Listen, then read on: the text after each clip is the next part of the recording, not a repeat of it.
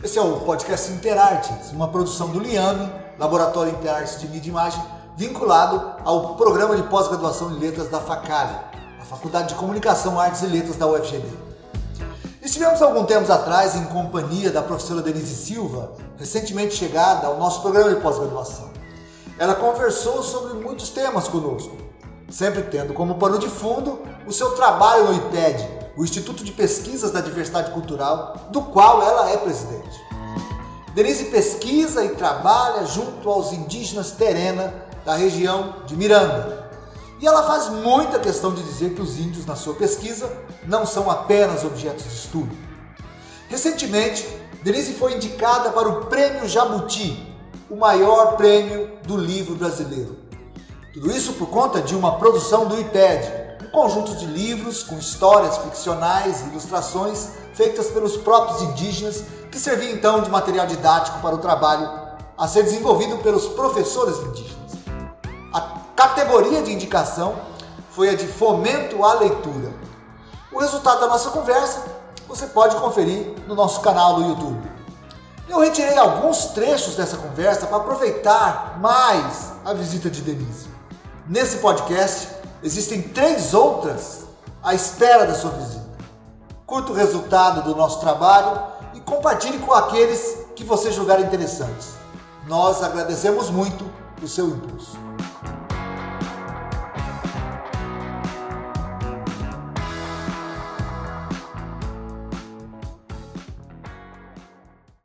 Nesse trecho que a gente vai ouvir, a Denise trata de como a narrativa circula muito mais que o livro. Essa é uma grande revelação que nos faz pensar esse acontecimento isolado pela experiência de Denise junto aos terenas.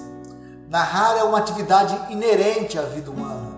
Todas as pessoas produzem discursos narrativos, contam histórias, escrevem cartas, registros, poemas, e isso tem tudo a ver com a literatura, que tem aí uma das suas raízes ontológicas. Portanto, para que nós compreendamos adequadamente a relação da literatura com o universo simbólico dos indígenas, é preciso pensar que a literatura não está circunscrita aos livros. Muito embora, para nós, a palavra literatura tenha tudo a ver com a palavra letra. Nesse episódio que segue, vocês perceberão o quanto o acontecimento que segue, um dos trechos da nossa conversa com Denise, nós temos o relato de um acontecimento que envolve uma das produções do IPED, que eu acabei de citar. Vamos aí.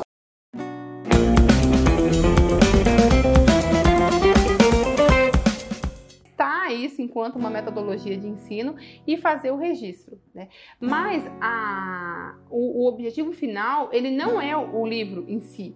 O livro não é uma obra inacabada. Né? O livro, na verdade, ele é vivo. Por quê? Porque ele contempla, ele contempla uma, uma realidade cultural de 11 aldeias localizadas, inclusive distantes umas das outras, com inclusive com biomas diferentes, com geografia diferente, né? Como são histórias e memórias de um mesmo povo, de uma mesma cultura, mas com locais diferentes, tem as diversas versões quando uma criança chega com esse material em casa, ele, ela acaba acionando esse, essa memória coletiva. Ah, o meu avô contava de uma outra versão, o vô é assim mesmo que acontece.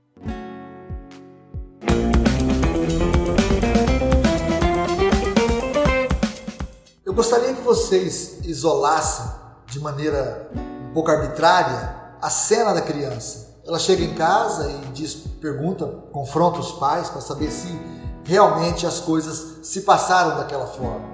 Eu gostaria de trazer agora um conceito da poética do Aristóteles, muito importante, que trata da narrativa.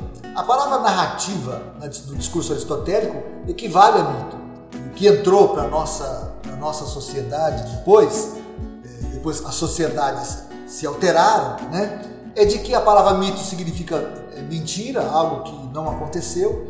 É, nós teríamos a história que é aquilo que é verdadeiro, que de fato se passou. Observe que essa distinção não existe na boca da criança, mas eu diria que ela não existe, não existe também no universo dos adultos indígenas.